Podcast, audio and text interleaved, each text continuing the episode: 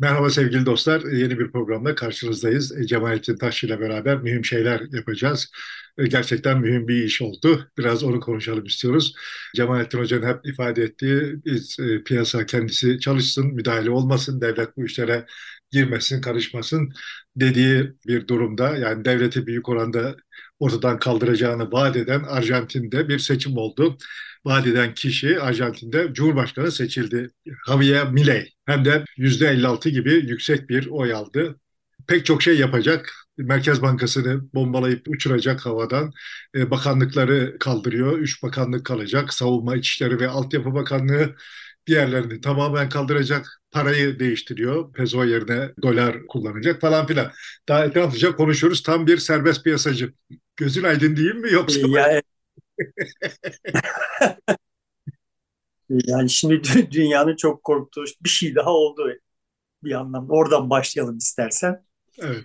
Sıra sıra kaleler kaybediliyor. Şimdi Arjantin'de kaybedildi filan gibi bir uluslararası basında böyle bir hava var. Ve ben işte bu işi çok da iyi anlamıyorum. Yani sonuçta biz genel olarak dünya basının ağzıyla konuşacak olursak şöyle bir tablo çiziyoruz. Yani orada Trump, şurada Orban, burada Putin, orada Erdoğan, işte İtalya'da Meloni, Fransa'da eğer gelirse Le Pen falan. Şimdi bunların hepsi bir şey olarak değerlendiriliyor. Öyle değil mi? Evet. Şimdi Javier Milei şimdi bu bütünün bir parçası. Ama yani bunların arasında o kadar da çok benzerlik yok. Söylemleri itibariyle bakıldığında ve işte talepleri, temennileri itibariyle bakıldığında o kadar da çok benzerlik yok. Bilmiyorum şimdi çok teferruatın ama bildiğim kadarıyla, anladığım kadarıyla mesela Orban Euro'ya karşıdır. Hani evet. Kendi Merkez Bankası'nda kendi parasını basmayı talep ediyordur. Şimdi ama Milei bütün bunlardan farklı olarak ne lüzum var pezoya, biz bu işleri dolarla halledelim diyen birisi yani. Her şeyden önce şunu söylemek gerekiyor. Javier Milei hakkında ve buradan Arjantin'in istikbali hakkında ve oradan da dünyanın istikbali hakkında akıl yürütmek için çok erken. Çünkü dediklerinin ne kadarını yapmaya kalkacak, ne kadarını yapmaya kalkarsa ağzına yüzüne bulaştıracak bunları bilmiyoruz. Yani gerçekleşecek olan söylemden farklı bir şey. Biz şimdi söylemler üzerine konuşuyoruz. Evet. Genellikle tabii söylemler iktidara gelince gerçekleşmez. Büyük, en azından %50'si fire verir. Bu tür söylemlerde çok daha fazlası da fire veriyor. Yani sonuçta Yunanistan'da işte Tsipras söylediklerinin ne kadarını yapabildi veya işte İspanya'da ne kadar gerçekleşti yani. İtalya'da Meloni ne kadar raydan çıkabildi. Böyle bakacak olursak öyle hani yarın öbür gün Le Pen Fransa'da iktidara gelirse de öyle çok korkulan şeyler olmayacak diye düşünüyorum. Dolayısıyla da bu Milei'nin de yaptığı soytarılıkların önemli bir bölümünün yanında kar kalacağını tahmin ediyorum. Bir kere hani önce bunu tespit edeyim de şey üzerine konuşuyor olduğumuz yani Milei'nin yaptığı ettiklerini görmeden bunların etkileri hakkında konuşma şeyine sahip değiliz. Ancak yani Milei'nin seçilmesi ne manaya geliyor? Bu dünya için ne manaya geliyor? Arjantin hakkında bize ne söylüyor? Bunlar üzerine konuşabiliriz ve çok günlerce de konuşabilirim. Yani çok eğlenceli bir hikaye çünkü hikaye. Arjantin çok eğlenceli bir hikaye. Milei kendisi çok eşine az rastlanır bir soytarı. Dolayısıyla böyle hani günlerce konuşulabilir bunun üzerinden. Milyon paralellikler kurabiliriz. Bunların çoğu da çok derme çatma olur ama çok zihin açıcı olabilir falan. Neyse şimdi bunları yapamayacak durumdayız. Şu anda elimizde bir ne yapacağı belli olmayan bir şey var. Söyledikleri üzerinden olabildiği kadar konuşalım. İlk tespitime döneyim. Dünyada bir şey var ve bu bir şey görünen o ki kendisine hangi burçtan taarruz edilirse edilsin bunların tamamını aynı kaba koyup hepsini aynı türden düşman olarak etiketliyor. Yani işte Putin'le Trump'ı, Erdoğan'la Orban'ı vesaire hepsini aynı pakete koyuyor ve bunların aralarında muhtemelen bunlarla o müesses nizam arasındaki farktan daha çok fark var. Yani müesses nizam her neyse onu tarif etmekten ısrarla kaçınıyoruz dikkat edersen.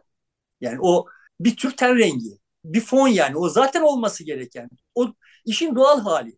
Onu tarif etmek istemiyoruz.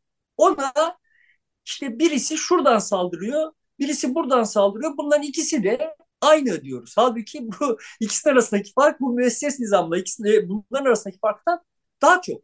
Yani Erdoğan'la Orban'ı birleştiren birçok unsur var. Ama Erdoğan'la Orban kazara aynı odaya düşseler yani 24 saat içinde bir ötekisini öldürür.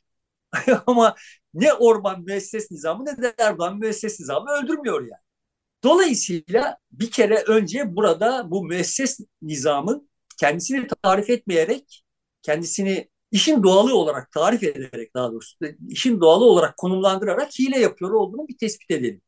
Bu müesses nizam dediğimiz şey neyse o, yani kimse tarif etmiyor, ben de şimdi tarif etmeye kalkmayayım. Ama kendisini tehdit altında hissediyor olan uluslararası düzen kavramsal anlamda çuvalladı kardeşim. Yani buna bir yerlerden taarruz edilememesini nasıl ümit edebiliyoruz, nasıl hayal edebiliyoruz, tasavvur edebiliyoruz bunu da bilmiyorum yani. Bu çuvalladı. Dünyaya barış, refah vesaire falan getirmek konusunda artık tökezliyor. Bir zaman yaptı bunu yani 45'ten sonra ve işte 80'lere 90'lara kadar iyi kötü yaptı bunu yani. Ama şimdi artık yapamıyor ve şimdi muazzam eşitsizlikler var. Eşitsizlik beni prensip olarak çok rahatsız etmez. Ama bu eşitsizlikler sebepsiz eşitsizlik. Yani bundan önce eşitsizliklerin bir kendince bir rasyoneli vardı. İnsanlar bir risk alıyorlardı. Yani Atatürk bir risk almıştı Osmanlı Paşası iken bir risk almıştı ve bunun karşılığında da bir saltanat elde etmişti. Ya ama adam bir riski almıştı yani veya Ford bir risk almıştı. Yürüyüp giden bir düzenin içinde yok ben şöyle bir yürüyen bank yapacağım demişti. İş birilerinin ayağına dolanıyor doğal olarak ve onların Ford'un allama ihtimalleri vardı, şu vardı, bu vardı. Ama yani bir risk almıştı adam ve bunun karşılığında milyar dolar kazanmıştır filan. Şimdi milyar dolarlar herhangi bir risk almadan kazanılıyor. Veya saltanatlar herhangi bir risk almadan kazanılıyor. Yani daha da risksiz olsun isteniyor ayrıca. Yani Biden hani böyle Trump'ı da temizleyin, şunu da temizleyin, dedikensiz bir bahçesi olsun. Çünkü biz haklıyız. Yani şimdi böyle bir kavramlaştırma, böyle bir eda var yani. Sadece haklıyız değil, bizden bir başkası da yok bu işleri yapabilecek. Biz tekiz, biricik insanız. Bu işi bizi sürdürmeliyiz diyorlar. Evet yani böyle işte hani bunu ben iyimser haliyle haklılıklarına endekslediklerini varsayıyorum. Yani böyle bir burnundan kıl aldırmayan kibirli bir müesses nizam var. Tamam yani bu hal bence özellikle dikkate değer. Hani konuyla pek ilgili değil ama New York Times ilk defa bugün Gazze'li çocukların fotoğrafını basarak onları öne çıkarmış. Yani tarihinde bugüne kadar olmadı. Hep İsrail'in yanındaydı ve Gazze'yi görmezden geliyordu. Bu bile artık onun biraz geri adım attığını gösteriyor o müesses nizamın en savunan gazetesi olarak. Yani bunların da çok adice hileler olduğunu düşünüyorum. Geçen program söylemeye çalıştım. Yani zaten yolu verdik. Netanyahu buradan istediğini yapacak artık. Biz şimdi Gazze'li çocukların da yanında duran böyle ne kadar namuslu, dürüst, her şeyi düşünüyor olan filan falan insanlarız demek için zemin oluştu şimdi. Ve evet böyle bir tornistan yapılacak. Ve sonrasında da ama biz zaten tamam yani 7 Ekim'de Hamas'ın yaptığı şeye karşıydık ama tabii ki İsrail de değil yani Netanyahu denen adi adamın yapıp ettiklerine zaten başından beri de muhalefet şerhimizi de koymuştuk denecek yani. Evet. Bizim Erdoğan'ın onlarca yıldır İsrail konusunda yaptığı gibi yani. Ya biz one minute'te dedik bak gittik Almanya şansölyesinin yanında böyle posta da attık. Yani daha ne yapacaktık yani? Ama buradan demir, çelik, petrol filan İsrail'e gidip duruyor gibi bu müesses nizamın adiliğinin sadece bir göstergesi senin söylediğin. Ama bu müesses nizam, benim derdim müesses nizamla vesaireyle falan değil. Benim hiçbir şeyle derdim yok yani kendi hesabıma. İş yapıyorsa, iş görüyor ise, çalışıyor ise, insanları daha müreffeh, daha sağlıklı kılıyor ise, işler yürüyor ise, ister komünizm gelmiş, ister faşizm gelmiş beni ilgilendirmez. Yürümüyor yani. Benim açımdan çünkü insanın en temel ihtiyaçlarından bir tanesi kendisini gerçekleştirme ihtiyacıdır ve bu kendisini gerçekleştirme ihtiyacı insanın hata yapma özgürlüğüyle birbirine yapışıktır. Hepimiz çok sayıda hatalar yaptık ve bu hatalardan öğrendik. Hata yapmadan öğrenilmez. Sınırlar zorlanmadan hangi sınırın geçerli olduğunu öğrenemeyiz. Bunlar kitaplarda, okullarda falan öğretilmez. Bunlar yaşanacak şeylerdir. İnsanların yaşantılarını zenginleştirmeyen ve insanları neferleştiren her düzene bu sebeple karşıyım. Burada refah tırnak içinde maddi refah değil yani. İnsani refah çıkmayacağı için karşıyım. Benim yanında durduğum tek şey bu kendi hesabıma ve dolayısıyla da işler yürümüyor çünkü insan kalabalıkları kendilerini gerçekleştirme fırsatlarını bulamıyorlar.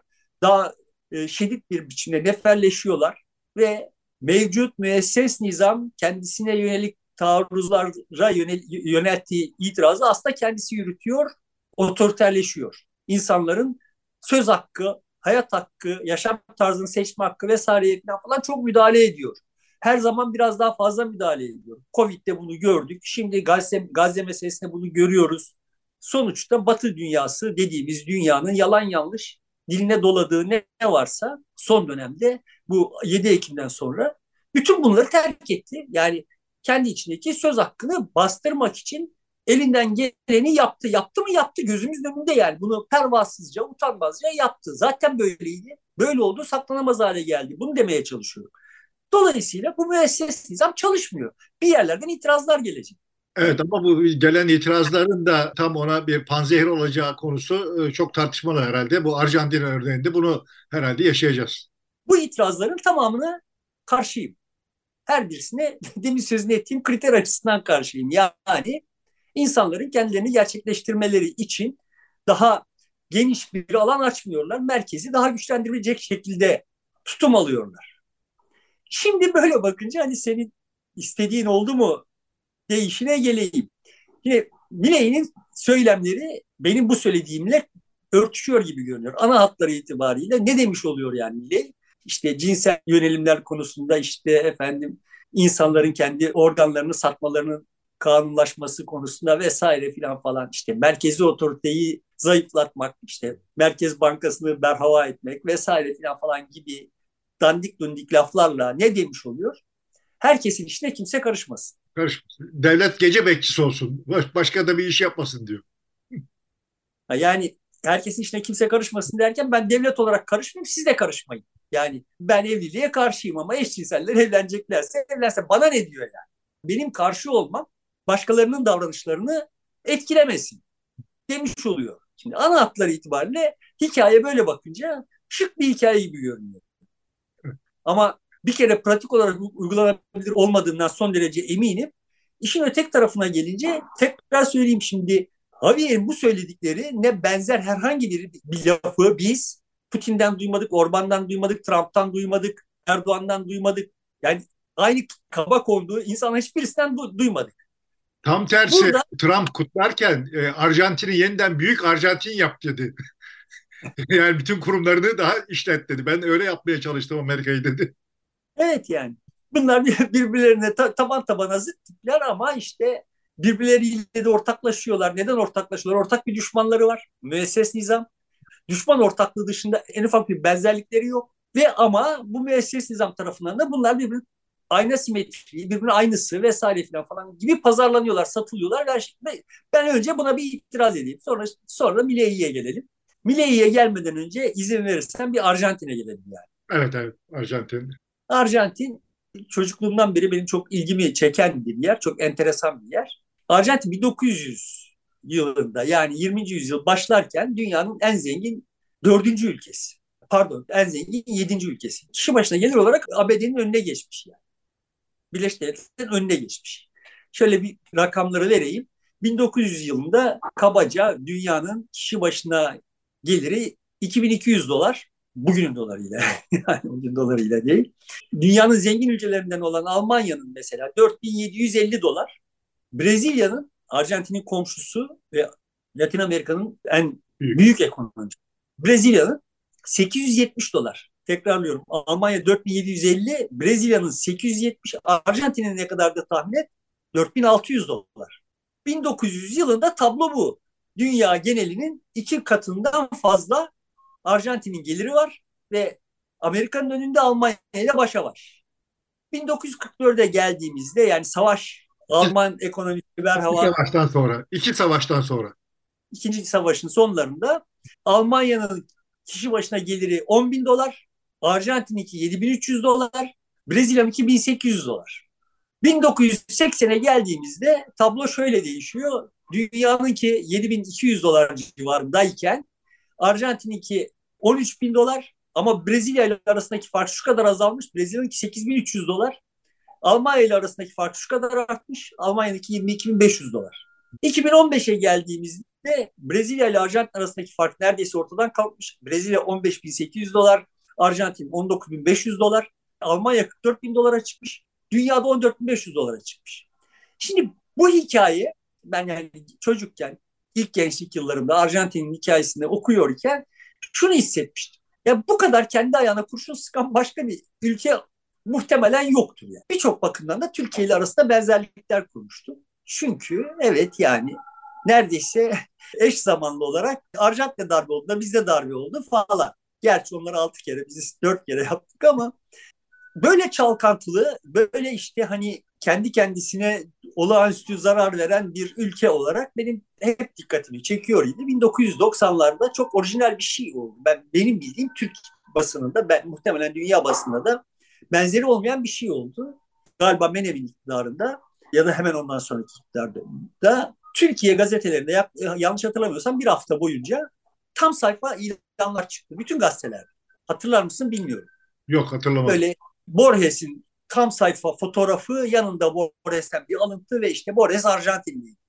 İşte Maradona'nın tam sayfa fotoğrafı, işte Maradona'dan bir şey, altında Maradona Arjantinliydi. Böyle hani Arjantin'in Eva Perón vesaire böyle birkaç isim bir hafta boyunca tam sayfa yayınlandı ve Arjantin algısı uluslararası düzeyde, anladım ki olay Türkiye'ye has bir kampanya değil. Yani bütün dünya basınına bu tür reklamlar verilmiş ve buradan bir Arjantin algısı, uluslararası düzeyde bir Arjantin algısı ve Arjantin'e davet. Yani hani bulunduğunuz yerde rahatsızsanız, huzursuzsanız Arjantin size ev sahipliği yapmaktan mutlu olacak manası çıkacak. Burası cins insanların, enteresan insanların ülkesi ve yani hani siz de bulunduğunuz yerde enteresan birisi olduğunuz için rahatsız hissediyorsanız gelin buraya diyen türden bir reklam kampanyasıydı ve çok etkilenmiştim. Yani seçilen figürler zaten her birisi çok enteresandı. Her birisi benim için çok enteresan olan insanlardı. Orada görmeden önce de yani Borges benim açımdan sahiden çok enteresan bir insandır. Çok saygı duymak, sevilmenin ötesinde hani sahiden de benzersiz biridir yani. Maradona öyleydi mesela. Şimdi Maradona Brezilyalı olamaz mesela. Messi pekala Brezilyalı olabilirdi. Ama Maradona ancak Arjantinli olabilir. Yani ancak bir Arjantinli o kadar savrulabilir yani. Yani Brezilyalılar büyük futbol yıldızları olurlar ama yani işte koro çocuğudurlar. Mahallenin uslu çocuklarıdırlar yani. Yani ön sıralarda yetişmiş gibidirler. Halbuki işte Maradona sokak çocuğuydu. Ve Maradona'ya kadar da, Maradona'dan sonra da Arjantin'in kendi çapındaki yıldızlarının hemen hepsi öyledir. Savruluyorlar yani. Bir şeyi koruyamıyorlar, geldikleri noktayı. Her an bir olay çıkarabilir yani. Yani sahada, saha dışında her an bir olay çıkarabilir. Yani huzursuz tipler diyelim. Sonuçta Arjantin böyle bir yer. Benim kafamda hep böyle bir yer yani. Bunu sonrasında böyle sıcak bir ülke. Yani iklim olarak değil, karakter olarak sıcak bir ülke. Karakter olarak sıcak bir toplum. O yüzden böyle işte 1900'lerin başında dünyanın en önemli zenginliklerine sahip iken böyle savrula savrula kendi kendisine dövüşe dövüşe kendisini telef etmiş bir ülke olarak görüyor idim Arjantin. Hala öyle görüyorum. Dolayısıyla şimdi bütün bu müesses nizam karşıtlarının arasından Arjantin'in çıkarttığı müesses nizam karşıtının çok Arjantin'e has olduğunu, yani o müesses nizamın içinde çıkarttığı otoriter tip olarak Perón da zaten diğer otoriter tiplerden çok farklı. Yani işçilerin işte böyle omuzlarında taşıyıp orduya karşı korudukları bir adam yani. Sonuçta otoriter bir adam değil mi ama yani. Ama kim onu siyaset sahnesine taşıyor? İşçiler yani. Ve yani sadece adamı taşımakla da kalmıyorlar. Karısını da taşımak için seferber oluyorlar yani. Şimdi dünyanın başka herhangi bir yerine böyle bir şey var mı? Olabilir mi yani? Düşün ki şimdi Menderes'in arkasında Türkler seferber olmuşlar. Hala işte o efsane. Perón efsanesi gibi. Türkiye'de bir Menderes efsanesi var. Perón'unki kadar uzun sürmedi. Onun kadar dallanıp budaklanmadı. Ama şimdi düşün ki yani Türklerin Menderes asıldıktan sonra benim Menderes'i sahneye davet etmesi, sahaya çağırması falan. Olacak iş mi yani? Arjantinlilerde olay böyle oluyor. Benim Menderes de zaten ona hiç uygun değildi. Evet. Sonuçta karısı olmadı, sevgilisi mesela. Yani O da uçuk bir kadındı. Eva Perón'u çok andıran bir kadındı, öyle değil mi? Evet. Ama şimdi Türk halkı hadi bakalım sen sahneye çık falan demedi. Yani sonuçta böyle bir yer. Arjantin böyle bir yer ve şimdiki çıkardığı icat da dünyanın başka ülkelerinin, yani bizim, Macaristan'ın, Rusya'nın, Amerika'nın çıkardığına farklı bir icat. Önce bunu bir tespit edelim. Her ne kadar onlar kendilerini benzediğini zannetseler de öyle değil yani. Evet. Dolayısıyla sonu da çok başka tuhaf bir şekilde bitebilir. Bu tuhaf derken kastım çok olumsuz bir şey halde de bitebilir yani.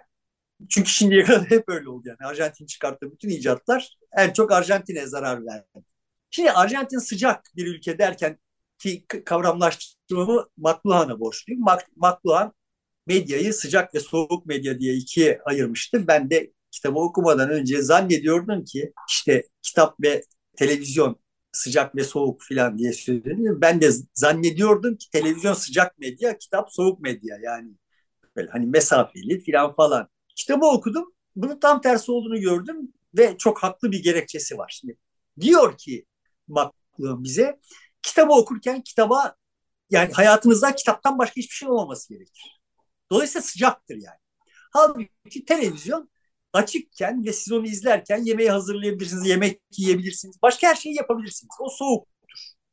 Şimdi böyle baktığımız zaman bu İngilizce'deki involvement ve participation kelimelerinin farkı, galiba bunu daha önce konuştum bilmiyorum, yazdım ama yani ben bunu yazmıştım Türk tarihinde. Şimdi involvement da participation da Türkiye'de katılım, Türkçe'de katılım olarak da tercüme ediliyorlar her ikisi de. Başka şekillerde de, başka kelimelerle de karşılanıyorlar ama ikisi de katılım olarak da karşılanıyor. Yani involvement'ın kökü bir zarfın içinde konmak, kapatılmak. Participation ise bir şeye hissedar olmaktan türemiş kelimeler. Etimolojileri böyle yani. Dolayısıyla şimdi bir şeye involve ettiğin zaman her şeyine katılıyorsun. Arjantin öyle bir ülke yani. Involve olmadan participate edemeyen bir ülke. Bizim gibi yani.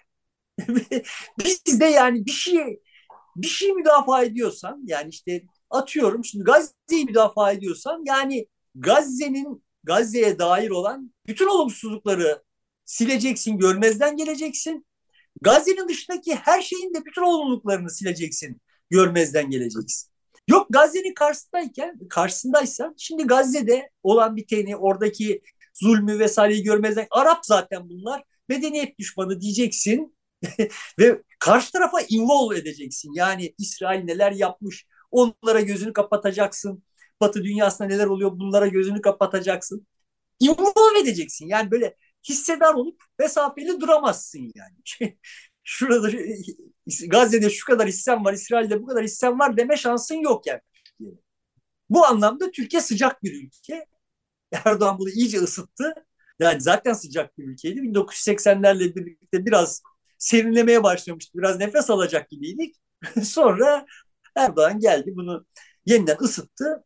Devletimiz zaten bu konuda elinden gelen hiçbir zaman ardına koymadı. Yani işte böyle Dinkleri öldürerek falan filan memleketi hep sıcak tutmak için gereken her şeyi yaptı. Burada da bir parantez açayım. İnsanları tasnif ederken işte ideolojilerine, düşüncelerine filan göre tasnif edebiliriz. Ama öte yandan mesela ne kadar tutkulu olduklarına göre de tasnif edebiliriz. Yani bazıları çok tutkulu, bazıları az tutkuludur. Şimdi ben iddia ediyorum ki mesela tutku düzeyi, o insanın hayatının nasıl gelişeceği artı onun etrafı hayatının nasıl gelişeceği konusunda onun sosyalist veya milliyetçi olmasından daha etkilidir. Yani şimdi durmadan insanların sosyalist ve milliyetçi olup olmadıklarına bakıyoruz da ama görüyoruz ki bizim hayatımızı etkileyen sosyalistlerin veya milliyetçilerin çoğu tırnak içinde çok tutkulu insanlar. Dünyada Türkiye'de başka birçok sosyalist ve milliyetçi var ve onlar bizim hayatımızı hiç etkilemiyor. Çünkü o kadar tutkulu değiller. O kadar involved değiller yani. Böyle çok fikirler, laflar üzerinden konuşup durmakla birçok faktörü bu. Tutku sadece bir tane, böyle 60 tane insani özellik sayarım. Yani sen iyimsersin, ben kötümserim. İyimserlik ve kötümserlik bizim ideolojilerimizin farklılığından daha çok fark yaratır. Dünyaya bıraktığımız iz itibariyle yani. Dolayısıyla da böyle çok ideoloji, çok fikir, çok laf konuşup duruyoruz. Biraz başka şeylere de bakmak gerektiğini düşünüyorum yani. Ben bu anlamda participate etme çabası sergileyen bir insanım. Her yerden biraz hissemiz olsun. Bu kadar çok kendimizi katmayalım. Herhangi bir şeye bu kadar çok kendimizi katmayalım. Kattığımız zaman körleşiyoruz. Ya Arjantin böyle her şeye kendisini sonuna kadar katmak zorunda hisseden insanların ülkesiymiş gibi görünüyor. Görmedim, bilmiyorum ya. Ülkeyi bilmiyorum ama ülkeden zuhur eden insanlara baktığım zaman mesela Borges, mesela Maradona başka bir yerden çıkamaz yani. Eva Perón başka bir yerden çıkamaz. Bunlar ancak Arjantinli olabilirler. Yani. Türkiye'nin bu anlamda Arjantin'den temel farkı, Türkiye bunları da çıkaramadı. Bu kıratta insan da çıkaramadı Türkiye. Arjantin. Çünkü Arjantin'den tutkusu biraz daha az galiba. Yok. Arjantin netice itibariyle devlet geleneği, kurumları vesairesi çok yeni oluşmuş. Yani sömürgeyken işte kendi başına bir şeyler yapmaya çalışmış ve genellikle Avrupalı göçmenlerin yaptığı ve özellikle de 1850 ile 1920 arasında muazzam bir göç almış. Aldığı göçler de ağırlıklı olarak Akdeniz ülkelerinden, yani İspanya, İtalya ve Orta Doğu. Menem mesela işte Orta Doğulu Müslüman bir ailenin çocuğu olarak Cumhurbaşkanı olmuştu yani. Yani tırnak içinde medeni, şehirli göç almış bir ülke. Şimdi Türkiye bunun tam tersi. Türkiye müesses kurumları olan, evet, ve bu müesses kurumları sayesinde kurulmuş bir cumhuriyet ve öyle kendi periferisinden aldığı göçün dışında da herhangi bir göç almadığı gibi var olan çeşitliliğini de imha etmiş bir ülke olarak burada böyle başını kaldırmak çok riskli. Farklı birisi olmak çok riskli. Yani hep öyle oldu. Ama Arjantin'de demek ki oradan bu sosyolojiden böyle çatlaklar çıkmış ve çok orijinal insanlar çıktı. Böyle bir Arjantin'den söz ediyoruz. Şimdi bu Arjantin'in böyle bir adam derken kimi kastediyorum? Benim gördüğüm, yani İtalya'da %25 oy almış bir palyaço vardı. Evet. Adını unuttum adamın da o sıralarda takip etmiştim. O bile veya işte şimdi Ukrayna'nın başındaki Zelenskiy filan mesela, bu adama göre çok mektepli kalıyorlar. Yani bu absürt bir tip yani. Dünyanın görüp göreceği muhtemelen en soytarı. Javier Milei de mektepli hoca aynı zamanda. Çok satan kitapları var. Şey değil yani. Mektep okumamış değil. Hayır, mektep okumamış değil tabii. Tutum olarak mektepli. Yani bu adam çok böyle hani sistem çökmüş Arjantin'de. Bütün merkez çökmüş, çözülmüş. Bu çözülmüşlüğün üstüne bir şey söyledikleriyle falan değil yani. Tamamen şov. Ve anlaşılan o ki adım adım da zaten etrafındaki danışmanları da siyasi danışmanlar olmaktan çok halkla ilişkiler danışmanları. Bir şovu idare eden danışmanlar. Sahneye konan bir oyunu, şovu idare eden, onu halka anlatan insanlar. Evet. Evet, yani sonuçta bir şov olarak tasarlanmış ve işte bu şovu oynuyor olan bir adam. Bu adamdan bir şey beklemek benim açımdan, adam tam da benim söylemek istediklerimi söylemiş olsaydı bile benim açımdan sadece bu hali sebebiyle bile çok mantıklı olmazdı. Dolayısıyla adamdan herhangi bir şey beklemiyorum. Yani söyledikleri benim düşündüklerime ne kadar uyguna, gelelim istiyorsan. Şimdi orada hani devletin kurumlarının zayıf olması da var. Öyle bir gelenek yok. Bir de bu sefer orta sınıfta tamamen çökmüş galiba Arjantin'de. Dolayısıyla toplumu taşıyacak başka yer de kalmamış. Omurga da kalmamış. O yüzden galiba Javier Milei daha kolay bu sefer çıkıp gelebildi. Yani Javier Milei ilk turda ikinci idi. Evet. İdi. Yani sonuçta hani şeyi de kaçırmayalım. Böyle hani Arjantinlerin gönül rahatlığıyla aha tamam biz bu adamımızı bulduk deyip de peşinden gittikleri bir adam değil. Sonuçta müesses nizamın adamı, birinci seçilmiş idi. Galiba sosyalist olandı değil mi yani birinci? Maliye Bakanı.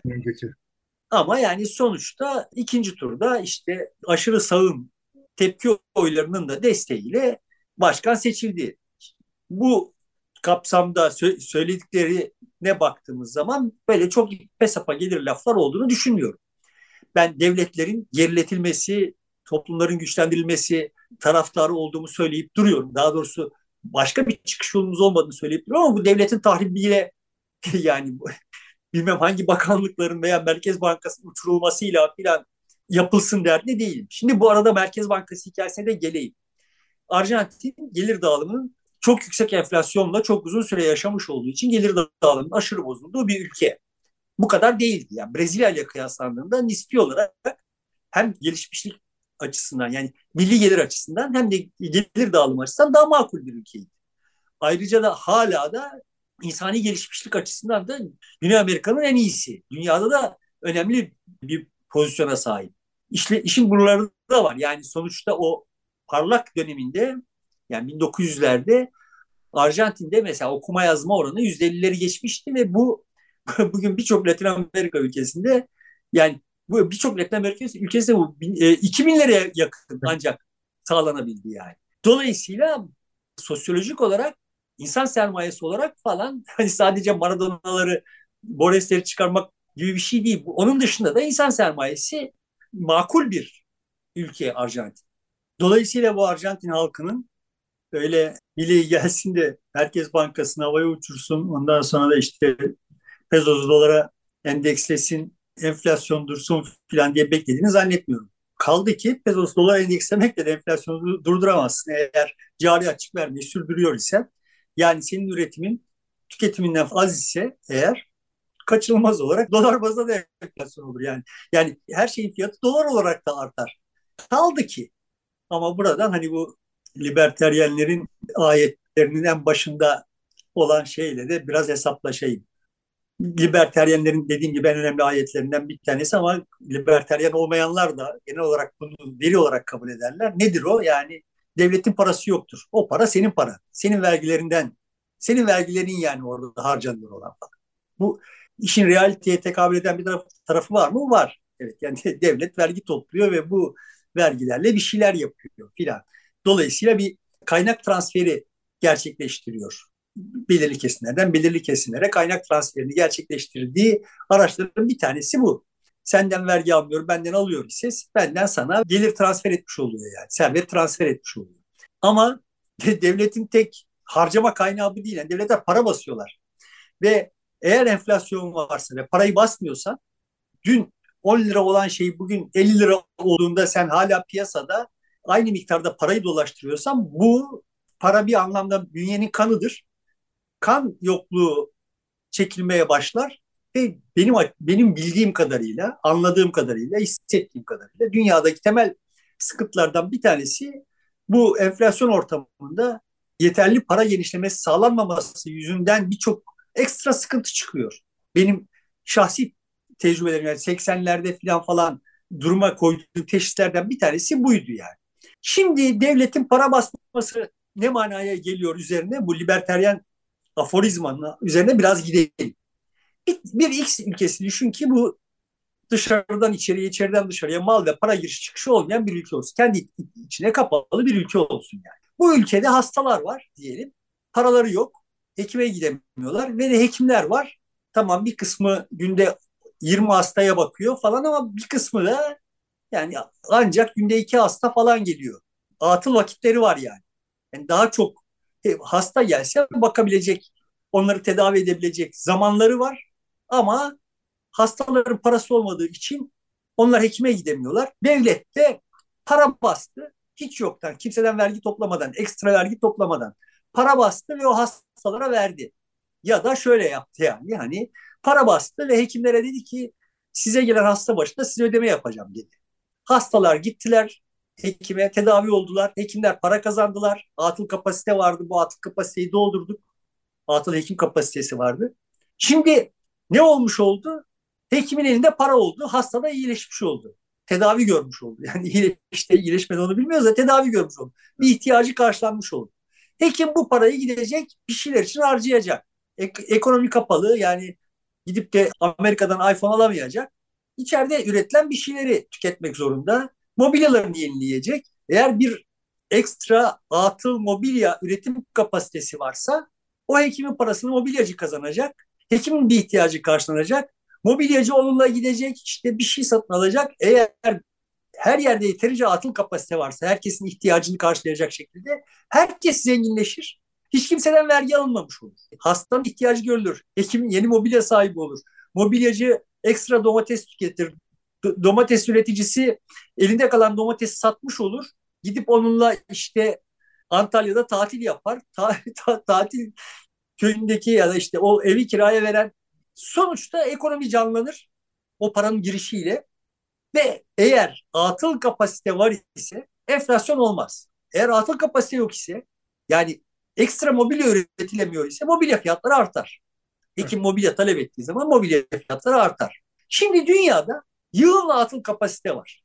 Daha mühimi şu, yeni kapasite yaratmak insanlık tarihinde hiç olmadığı kadar kolay. Yani diyelim ki mobilya talebi arttı ve ama yani ekstra bir mobilya üretim kapasitesi yoktu.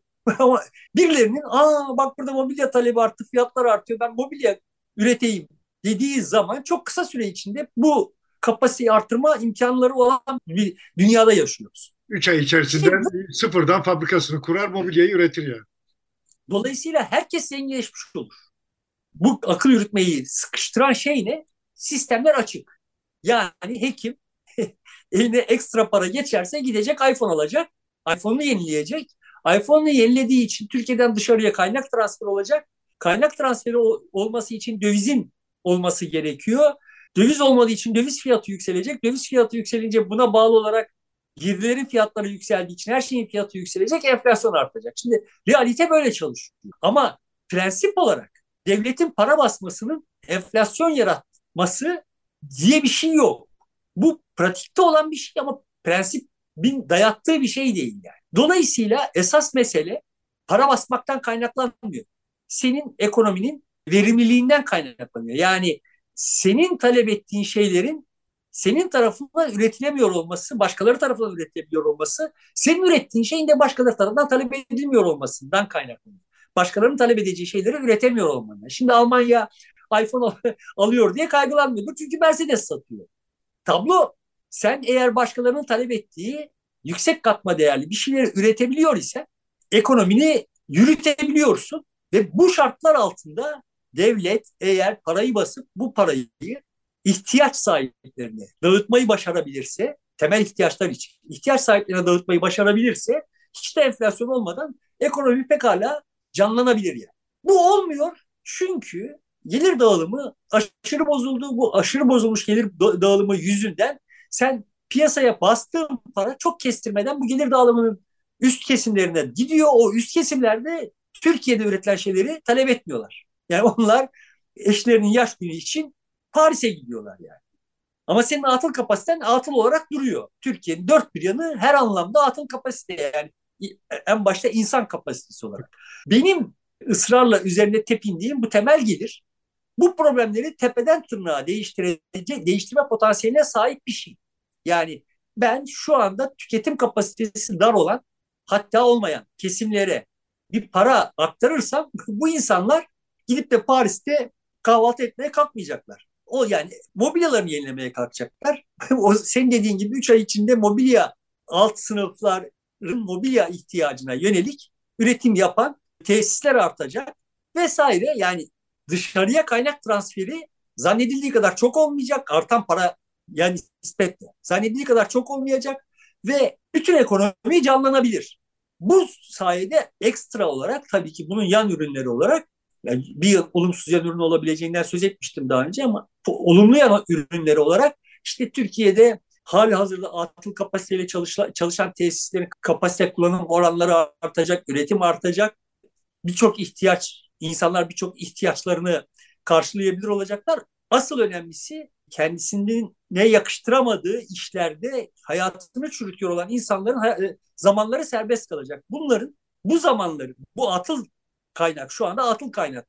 Bunların arasından %3'ü o zamanı atıyorum yazılım alanında bir şeyler becermek için kullanmaya kalkarlarsa, ötekiler daha iyi doğru düz futbol oynamaya ya da daha doğrusu futbol oynanması için ne yapılması gerektiğine falan kafa yormaya başlarlarsa bunun yaratacağı zenginlik çok öngörülemez bir zenginlik olur diye düşünüyorum. Bu kadar gevezeliği şundan yaptım yani.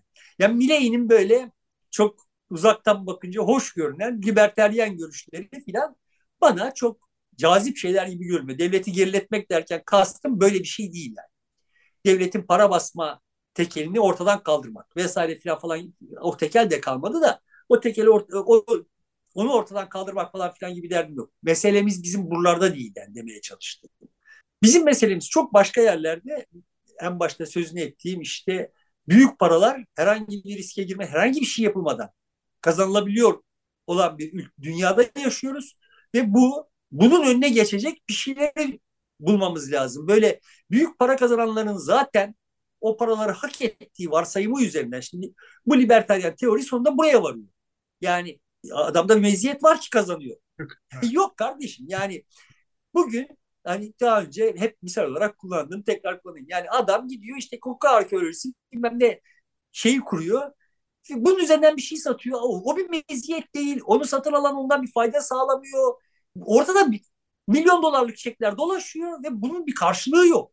Bir manası yok yani. Dolayısıyla da bir şeyler hak edilerek kazanılmıyor. Hak edilerek kazanılan bir dünyada yaşadık bir zamanlar. O zamanlar için bu teoriler geçerliydi. Şimdi hiç kimse kazandığını bir şey hak ederek kazanmıyor. Yani ücretli de onu hak ederek kazanmıyor. Çünkü onun yaptığı işi yapacak makineler var. Peki bu Arjantin'de gelen adam Javier Milei bir şey yapmayacak mı, yapamayacak mı? Tamamen çöker mi yoksa bazı şeyleri zorlayabilir mi? Ya birçok şeyi zorlayacaktır. Böyle libertarian bir şeyleri zorlayacaktır yani. Muhtemelen bu dolara endeksleme işlerini falan yapabilir. Merkez Bankası'nı uçurmayı beceremez ama bir takım bakanlıkları da ortadan kaldırabilir. Ama yani bunların sonuçta taşlardan başka kullanır. Yani çok kısa süre içinde ettiği lafların çoğunu yemek zorunda kalır diye tahmin ediyorum. Ve bunları da bu show business içinde kendisi yerken topluma da yedirmenin yollarını bulur. Bir soytarı olarak işte bir dönemi eğer bir askeri darbeye maruz kalmazsa, yani şeyi bilmiyorum sahiden. Mesela Türkiye'de bugünün şartları ne kadar sürer bilmiyorum ama bir askeri darbenin artık mümkün olmadığını düşünüyorum. 90'larda mümkündü. Evet. Yani baktığımız zaman yani hissiyatımız neydi? Bugün değilse yarın gelecekler yine idi yani. Ama bugün Türkiye'de kimsenin aklına böyle bir şeyin olduğunu zannetmiyorum. İşte Arjantin'in bu anlamdaki durumunu bilmiyorum yani. Uzunca bir süredir galiba en son 76 değil mi? Evet, uzun süredir yok. Tabii. Ama ordunun hala böyle bir hevesi ve imkanları var mıdır bilmiyorum. Eğer varsa bu adamı çok kolay yerler diye düşünüyorum yani. Neyse, orduyu dokunmuyor. Savunma Bakanlığı'nı koruyacak. İçişleri Bakanlığı ve Savunma Bakanlığı kalıyor. Yani orduların meseleye el koymak için tek gerekçeleri o değil yani. O da bir gerekçe de memleket elden gidiyor, uçuyor, uçurumdan aşağı falan filan deyip de pekala bir yukarıdan tasarımla gelmeye hevesli olurlar. Ama yani dünyada da dönem o dönem değil gibi görünüyor. Arjantin'de bilmiyorum yani. Fakat yani söylediklerinin çok çok çok küçük bir bölümünü yapmaya kalkabilir. Onlar da elinde patlar bu kafayla diye düşünüyorum. Bu kafa iyi bir kafa değil. Yani hani en başta söylediğine dönüp bitireyim. Senin istediğin gibi bir şeyler söyleyen biri geldi dedim. Benim istediklerim böyle şeyler değil yani. Ben devletin, bugünkü kafamla, devletin teknik anlamda güçlü bir devlet olması, yani eğitim veriyor ise bunu doğru dürüst vermesi, eğitim vermesin devlet gibi bir derdim yok yani. Ama bu eğitimi verirken bir, yansız olsun olabildiği kadar, yani yansızlık mümkün bir şey değil. Mesele şu, bütün toplumsal kesimlere eşit mesafede olsun. İki, bunu teknik olarak iyi yapsın. Yani çocuklarımızın zamanını test çözmeye harcamasın. Harcamanın yolunu bulsun. Çünkü bu test çözme işi insanları sakat bırakıyor. Ondan sonra insanlar sahiden de böyle seçenekler arasında seçenek yapmakla düşünmüş olduklarını zannetmeye başlıyorlar. Ve o zaman tablo şöyle oluyor. Gazze mi, İsrail mi? Yani ne Gazze ne İsrail diye hem Gazze hem İsrail diyemiyorsun. Yani birisini seçmek gerekiyor. Test yönteminde birini seçmemiz lazım. Doğru. Mesele böyle formüle edilemez dediğin zaman yani derdini ifade edemez hale geliyorsun. Çünkü o derdi anlayabilecek şey yok. Bunun gibi şimdi yani her alan için bunu söyleyebiliriz.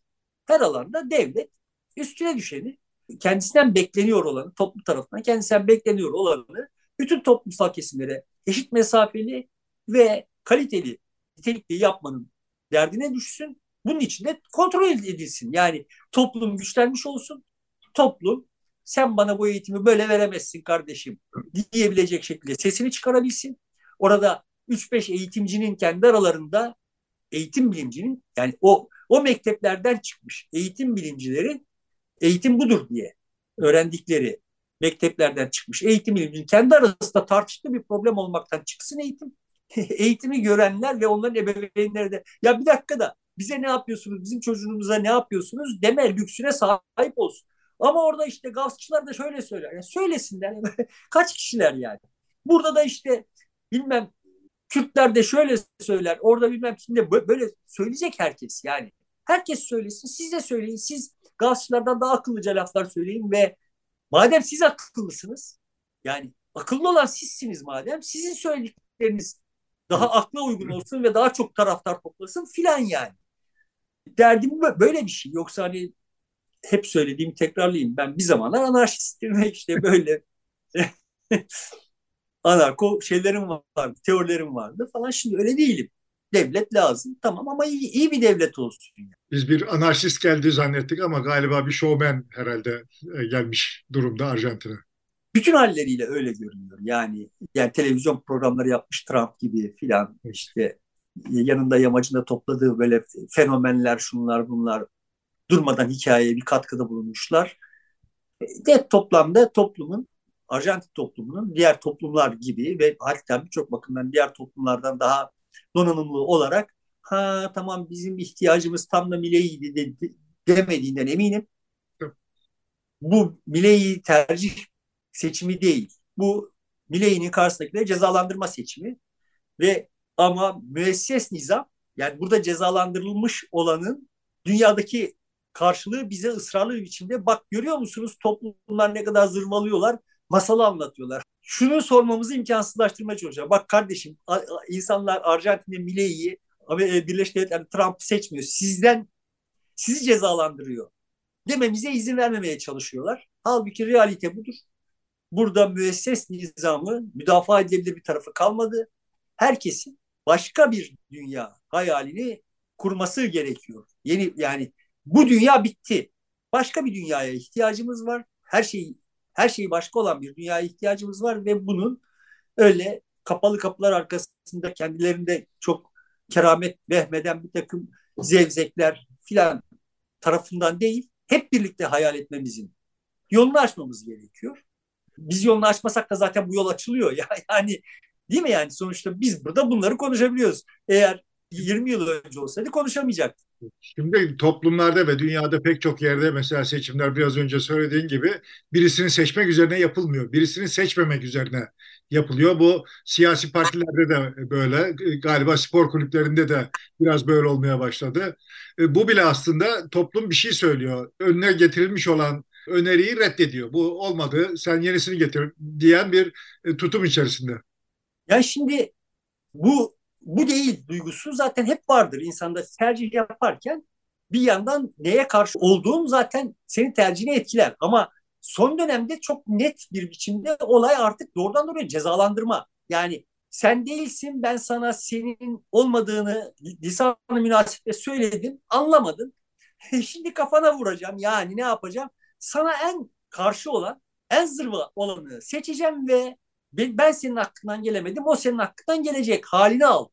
Birleşik Devletler'deki insanların Trump'ın söylediklerine inanıp onlardan bir ümit besleyip filan tercih yaptığına asla inanmıyorum. Ama müesses nizam, Birleşik Devletler'in müesses nizamı cumhuriyetçi demokrat. Sadece demokratları da kastetmiyorum yani. Cumhuriyetçi demokrat o ortada olup durmadan üst tarafa bir şeyler transfer ediyor olan sistem buradan kendi üstüne düşeni almamakta ısrar ediyor. Yani ben şimdi Biden'ın seçiminden hemen sonrasından itibaren tereddütlerimi, demokratların burada yeterince akıllı davranamayabilecekleri konusundaki tereddütlerimi dile getiriyor idim ve evet ben de bu kendi kendime baktığım zaman bu teyit oluyor gibi görünüyor. Şimdi geçen videonun altında bir izleyici İngiltere konusunda söylediklerimi, Birleşik Krallık konusunda söylediklerimi ya burada sadece şunlar oldu filan demiş. Benim kastım yani Britanya'yı ayırırken temel kastım sadece Gazze meselesi değil. Brexit'in yönetiminden başlayarak, Brexit öncesinden başlayarak yani orada bir refleks olarak Tamam kardeşim, o zaman madem öyle istiyorsunuz çıkalım Avrupa Birliği'nden. Yani bu da bir seçenektir demesinden başlayarak, kendisi istemediği halde bunu söyleyenin, kendisi bunun tersine durduğu halde madem öyle istiyorsunuz hadi bakalım demesinden başlayarak bütün yok ettikleri bir biçimde hayatiyet, doğrudur yanlıştırı söylemiyorum. Bir hayatiyet var yani. Her başa gelende bir şeyleri test etme, bir şeyleri tamam biz şimdi şöyle bir düzenimiz vardı, bu düzen içinde burada şuraya geldik, işte şimdi bunu yürütemiyoruz, yürütemiyorsak yürümediğini bir görelim, bedelini ödeyelim edası var. Şimdi başka bir yerde bu yok, bunu kastediyorum yani. Böyle motomot doğru ezberler, bu ezberler üzerinden durmadan aynı şeylerin tekrarı, sonrasında gelinen nokta ne? İşte Türkiye'de olduğu gibi tamam bu müessesiz ama biz de karşıyız zaten. Atatürk dönemine dönelim. Yani dönemezsiniz kardeş, o dönem başka bir şeydi yani. Bu dünya başka bir dünya. Şimdi burada böyle nostaljilerle veya mevcudu koruma muhafazakarlığıyla filan hayatiyetimizi sürdürme şansımız yok. Bir şey icat etmemiz lazım. İcat lazım yani. Bu kadar bariz görünüyor. Dertlerimiz ne dedelerimizin derdine benziyor, ne babalarımızın derdine benziyor, ne çocuklarımızın derdine benziyor. Hem biz vaziyet edeceğiz hem de yani böyle bir açmazın içinde debelenip duruyoruz. Ondan sonra birbirimizi dövmemizden medet umanlar bizi birbirimize kullandırıp işlerini yürütüyorlar. Bu yürüyecek bir şey değil yani. Derdim bu. Bu anlamda Arjantin'deki işin, Arjantinlilerin böyle işlerine sinerek yaptıkları bir tercih olmadığından son derece eminim. Dediğin gibi dünyada da bu cezalandırma motivasyonu çok yükseldi ve bu cezalandırma motivasyonuna karşı gösterilen reaksiyonda bak görüyorsunuz her yerden bize taarruz ediyorlar. Hepsi de aynı demelerinden de görünüyor ki müesses nizamın bir hayatiyeti yok yani. Evet. Bak bunların hepsi kötü, hepsi de aynı. İşte hepsi de bizi istemiyor, biz iyiyiz. Yani öyle bir şey yok, iyi değilsiniz, iyi değiliz yani, sağlıklı değiliz yani dünya olarak. Sağlıklı değiliz. Şimdi oradan bir iklim krizi, buradan bir bilmem neyle bizi korkutarak, sadece korku üreterek zapturapt altında tutmaya çalışan bir sistem var. Şimdi buna neoliberalizm, kapitalizm böyle dandik dundik isimler bularak bu öyle bir şey değil yani. Bizim eskiden bildiğimiz işe yarayan öcülerin çalışmayacağı bir şey bu. Başka bir, hatta öcü bulmaya kalkmadan doğru dürüst efendi gibi icat yapmamız gerekiyor. Korku çok vahim bir şey ve herkes korku üretiyor yani. Biraz da ümit üretmek lazım diyorsun. Evet. Ümit üretmek, şov üretenler, yani ümit üretilemeyince korkunun karşısında şov üretenler çıkıyorlar ve işte o da korku üretecek yani sonuçta. Peki burada bitiriyoruz o zaman. Arjantin'in sonu hayırlı olsun. Temennimizi iletelim yani. Arjantin kıymetli bir şey. Dediğim gibi başka yerden Maradona çıkmaz yani. Ama Arjantin'i yakından izleyeceğiz herhalde bir süre daha. Orada olup bitenleri herhalde bütün dünya gibi biz de yakından izleyeceğiz gibi gözüküyor. Sevgili dostlar, burada bitiriyoruz. İlginiz, desteğiniz için teşekkür ederiz. Görüşmek üzere. Hoşça kalın.